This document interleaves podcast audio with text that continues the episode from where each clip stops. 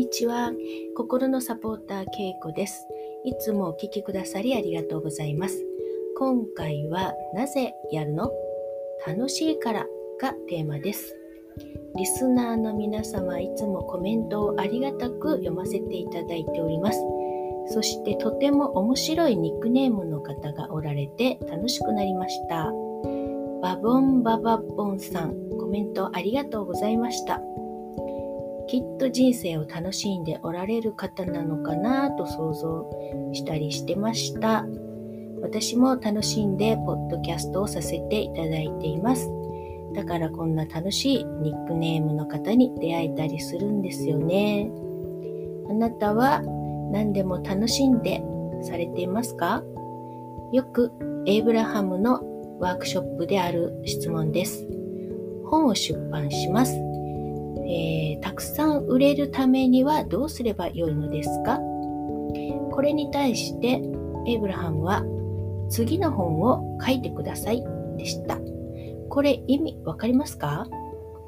まだ一冊目がどうすれば売れるのかを考えているのに次の本を書いてくださいって言っているんですよね。あなた自身がとにかく楽しみながらやることはうまくいきますよという意味です。なぜそれをやるのか。楽しいから。これだけでよかったんです。楽しいから本を書く。楽しいから何でもやるんです。世のためとかお金のためとか自分以外の何かのためではなくて自分が楽しいからやる。えー、自分中心で楽しんでいたらうまくいきますし、それは人のためにも結果的になるということなんですけれども、えー、いつもエイブラハムはなぜそれをやるんですかと質問者の方に聞きます。あなたはなぜそれをやりたいんですか？家事でも仕事でも楽しんでやるというんですよね。そうしていると、その楽しい気分がソースと調和してインスピレーションが来ます。インスピレーションが来て行動するっていうのは無理しなくてよいし、楽しく、楽しくやめ、やれますよね。だから長く続けられます。いい気分でひらめいた時のインスピレーションを採用してください。これをどうにかしたいえー、これをうまくやるためにはどうすればいいんだろうとか、健在意識でごちゃごちゃ考えなくていいんですよね。健在意識で考えることは、モチベーションでやらないといけないから、無理する、疲れる、波動が低い状態からやるので、結果も良くないとなりますね。ただ楽しむ。これで良かったんですね。もし私がエイブラハムからなぜポッドキャストをやるんですかと聞かれたら、やはり楽しいからって答えます。私はなぜポッドキャストをやっているのかと言いますと、もちろん自分、私自分自身がエイブラハムに助けられてとても感謝しているし、心からエイブラハムを愛しているんですよね。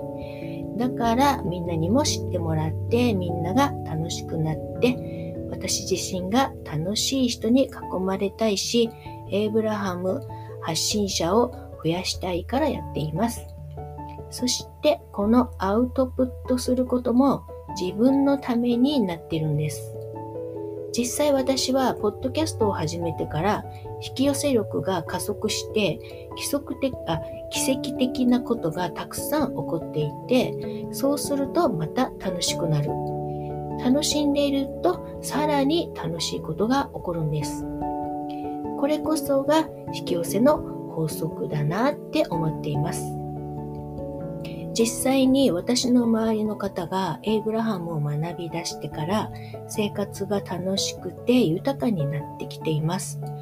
だから私は毎日それを見て興奮していて楽しくて仕方がないんです。楽しんでいるからソースと調和して自分の望みが叶うんですね。あなたもやりたいことを楽しんでやるように、えー、してみてください。日々嫌なことを無理にするのは一つずつやめていって代わりに一つずつ楽しいことをやる時間を増やしていってみてください。頑張って無理するから結果が出るんではなくて楽しみながらやっているから楽しいことが引き寄せられるんです。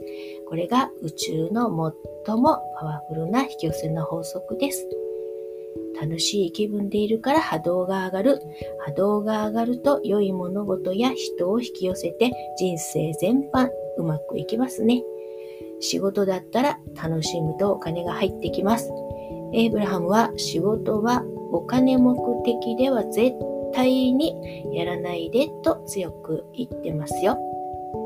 まずやるかやらないかを決めてやると決めたらもし嫌なことであってもそれを楽しんでやるにはどうすればよいかを考えます。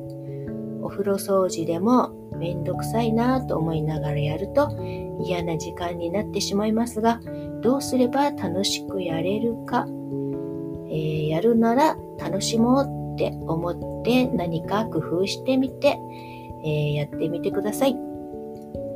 自分が毎日楽しんでいると周りの家族や友人にもその波動は伝染していきます。